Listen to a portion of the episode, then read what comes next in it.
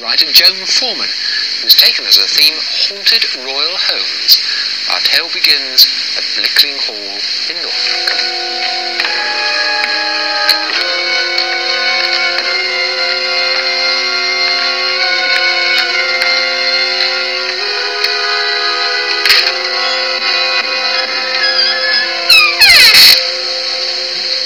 It's 451 years since Anne Boleyn lost her head within the walls of the Tower of London after being accused of treason by her husband Henry VIII. May the 19th, 1536 was the date, and not one to be forgotten here at Blickling Hall, where Anne spent many happy childhood memories.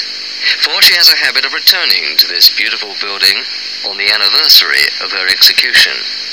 Um, several times, I think. Certainly, there was one occasion when she was seen, or something was seen, by the lake by an employee. And he saw this woman wandering down to the lake wearing a long grey dress and a white mob cap. This was at the time of the new look, so he may have thought it was somebody contemporary.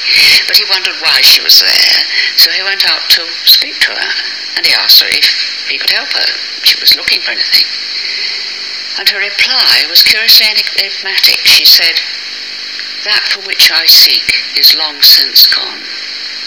And he must have been a bit put off by this, because for a moment he turned away and looked at the house itself. And when he turned back, there was no one there. But who or what had addressed him? He then was certain that what had spoken to him was not of flesh and blood.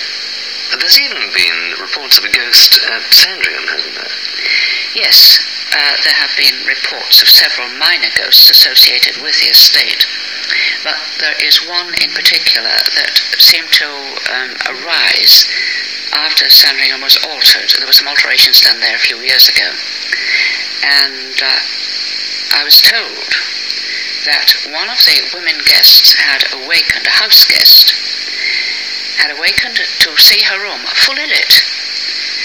And a small boy came in the door, holding a long rod with some kind of device on the end of it, and he went round the walls, apparently either lighting or snuffing candles at sconce height.